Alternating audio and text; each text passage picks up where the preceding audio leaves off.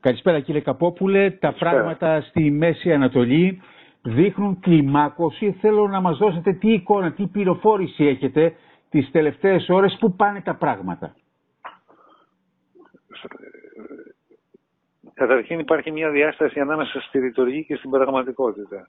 Δηλαδή, ότι θα εξοντώσει τη Χαμάς ώστε να, μπορεί να, να, να μην μπορεί να βλάψει το Ισραήλ, το έχει πει πέντε φορές στην Πρωθυπουργή του θητεία ο κ. Νετανιάχου.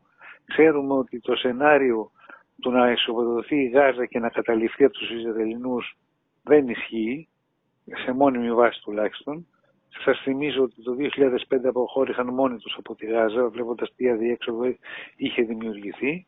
Το ερώτημα που αυτή τη στιγμή είναι αν η σύγκρουση θα μείνει εντοπισμένη στη Γάζα και θα προκύψει κάποια μεσολάβηση των Ηνωμένων Πολιτειών, της Αιγύπτου και δεν ξέρω όποια άλλη δύναμη, ή αν θα έχουμε ανάφλεξη στη Δυτική Όχθη, μια τρίτη νητιφάντα δηλαδή, και θα έχουμε και εμπλοκή του Ιράν μέσω της Χεσμολά από το Λίβανο.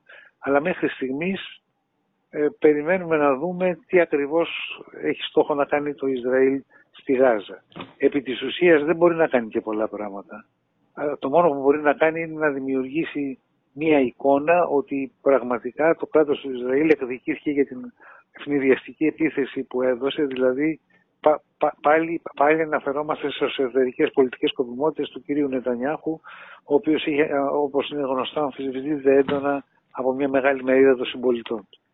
Τις τελευταίες ώρες στην ε, ευρύτερη Ανατολική Μεσόγειο έχουμε συσσόρευση ναυτικών δυνάμεων αμερικανικών μεταξύ θαλάσσιας περιοχής της Ισραήλ και Κύπρου και λίγο πιο βόρεια στην θαλάσσια περιοχή της, της ε, Συρίας έχουμε τη μόνιμη ναυτική δύναμη των Ρώσων. Φοβάστε κάποια εμπλοκή; Δεν νομίζω ότι με ανοιχτό, με ανοιχτό τη σύγκρουση της Ουγγαρίας ότι μια μεγάλη δύναμη και μάλιστα πυρηνική όπως οι Ηνωμένες Πολιτείες ή η Ρωσία θα διακινδυνεύσουν μια ανεξέλεγκτη κλιμάκωση στην Ανατολική Μεσόγειο. Είναι η κατάσταση κρίσης, φοβούνται από απρόβλεπτες ενέργειες, γι' αυτό και βρίσκονται εκεί οι στόλοι. Είναι δηλαδή μέσα στη ρουτίνα της κρίσεως να κατεβαίνουν οι στόλοι στη Μεσόγειο. Πίσω από την επίθεση της ε, Χαμάς κρύβεται το Ιράν εν τέλει, εκτιμάται η Χεσμολάχ το, το Ιράν ωφελείται, αλλά από αυτό μέχρι να πούμε ότι κρύβεται το Ιράν υπάρχει μεγάλη απόσταση. Γιατί ωφελείται, γιατί έτσι βραχικυκλώθηκε το σχέδιο συμμαχίας Σαουδικής Αραβίας Ιράν που προωθούν οι Ηνωμένες, Ισραήλ, που, προωθούν, που προωθούν οι Ηνωμένες Πολιτείες. Ξέρετε, το, η Σαουδική Αραβία και το Ιράν απεκατέστησαν πριν από τρεις μήνες διπλωματικές σχέσεις με μεσολάβηση της Κίνας και μαζί λίγο αργότερα μπήκαν στην ομάδα BRICS. Οπότε έχουμε έναν ανταγωνισμό των μεγάλων δυνάμεων ποιος θα προσωπεριστεί τη Σαουδική Αραβία και το Ιράν.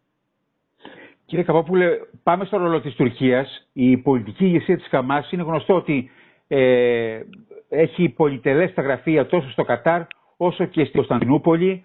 Ο Ερντογάν δείχνει να έχει πάλι ένα ρόλο πόντιου πιλάτου.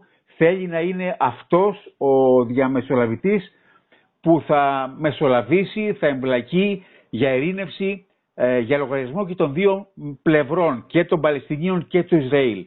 Πώς... Δεν, υπάρχει, δεν υπάρχει περίπτωση του Ισραήλ με δεδομένα τα όσα έχει κάνει σε σχέση με τον Ερντογάν και με τη μουσουλμανική αδελφότητα στην Αίγυπτο που είναι αν θέλετε η μητρική οργάνωση από την οποία ξεπίδησε η Χαμάς ότι έχει την εμπιστοσύνη καμιά από τις δύο πλευρές στη Μέση Ανατολή. Ε, τελικά πώς εκτιμάτε την κατάσταση το, τις επόμενες ημέρες.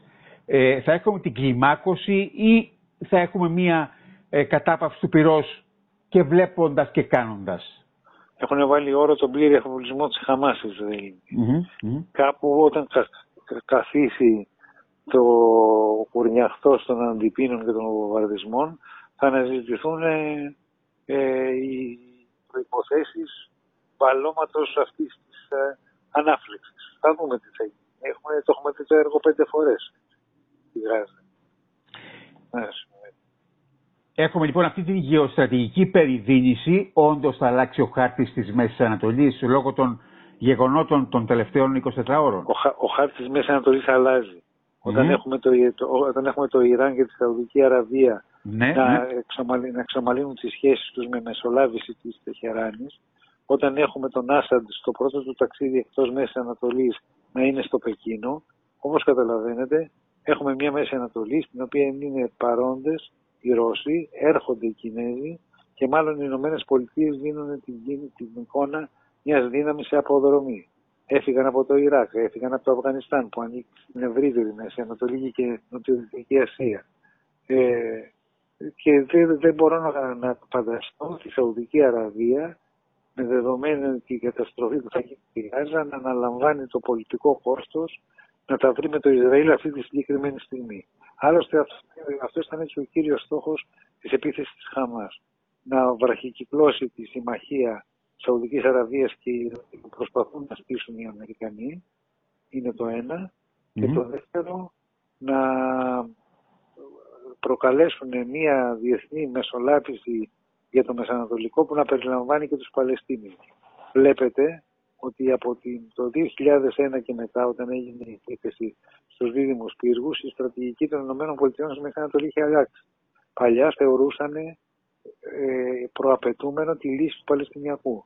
Από το 2003 και μετά την εισβολή του Μπούς δηλαδή στο Ιράκ η Αμερικανική στρατηγική άλλαξε. Πρώτα θα αλλάξουμε τη Μέση Ανατολή και μετά θα λυθεί αν θα λυθεί το Παλαιστινιακό.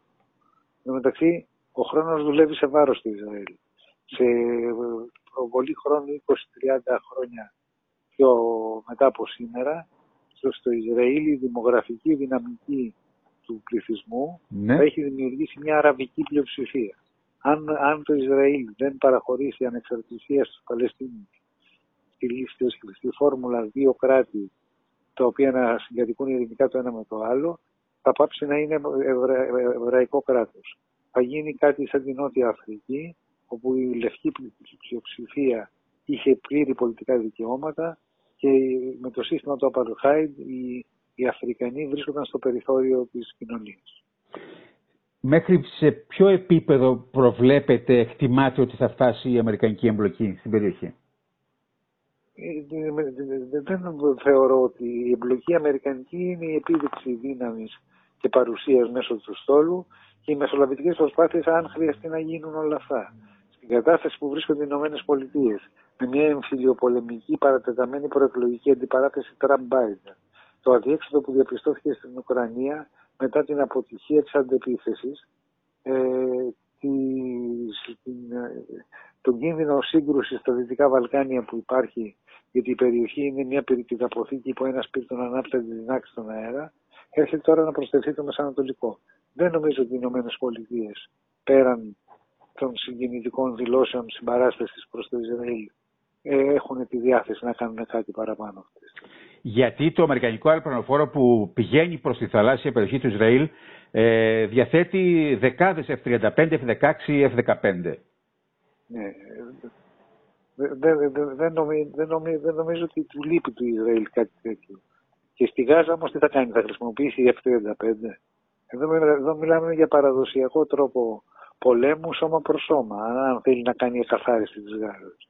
Τι θα γίνει με τα 2.300.000 κατοίκους της Γάζας; Θα τους ξανακάνει κατοχή να τους διοικήσει; Συμφέρει αυτό το Ισραήλ; Η Παλαιστινιακή Αρχή που δείχνει τα τελευταία χρόνια ότι επιδιώκει την ειρήνη στην περιοχή με το γείτονά της το, το, το, το, Ισραήλ. Γιατί ανέχεται το ρόλο που έχει αναλάβει ε, τα τελευταία χρόνια η τρομοκρατική οργάνωση που λέγεται ε, Χαμάς; Δεν μπορεί να την ελέγξει. Είναι ανεξέλεγκτη. Γεωγραφικά αλλού, είναι στη Γάζα. Και να θέλετε να σας πω κάτι, ο, ο Σαρών όταν απέσυρε τα στρατεύματα και τους επίκου του Ισραήλ από τη Γάζα το 2005, αυτό είχε στο μυαλό του. Να διαιωνίσει την διαίρεση του Παλαιστινίου. Πόσο κοντόφελμη είναι η πολιτική, δηλαδή, μερικές φορές. Ξέρετε, η Χαμάς στο ξεκίνημά της ψιλοχαϊδέψαν οι μυστικέ υπηρεσίες του Ισραήλ ως αντίπαλο δέος στον Αραφάτ. Τα λάθη πληρώνονται. Τα λάθη πληρώνονται. Πώς, πώς, γιατί είχαμε αυτόν τον ενθουσιασμό, εκτιμάται από την Ισραηλινή ε, αρχή; Ε, ευνηδιάστηκαν μέσα σε μερικές ώρες. Πιάστηκαν στην κυριολεξία στον ύπνο. Μιλάμε για ένα υπερσύγχρονο στρατό, για μια αντικατασκοπία επίσης από τις καλύτερες στον κόσμο. Γιατί πιάστηκα στον ύπνο, πώς έγινε αυτό; Σημαίνει επανάπαυση σε, σε μια αλαζονία ε, δεδομένης ισχύω. Του ισχυρού. Του ισχυρού, ακριβώς. Ναι. Δεν δε μου συμβεί εμένα αυτό. Mm. Κύριε Καπόπουλε, σας ευχαριστώ θερμά. Μας προσεγγίσετε για άλλη μια φορά στο επίκεντρο των γεγονότων, το όλο ζήτημα. Ε, ευχαριστούμε για την ε, συνεισφορά σας. Ευχαριστώ και εγώ. Καλό βράδυ.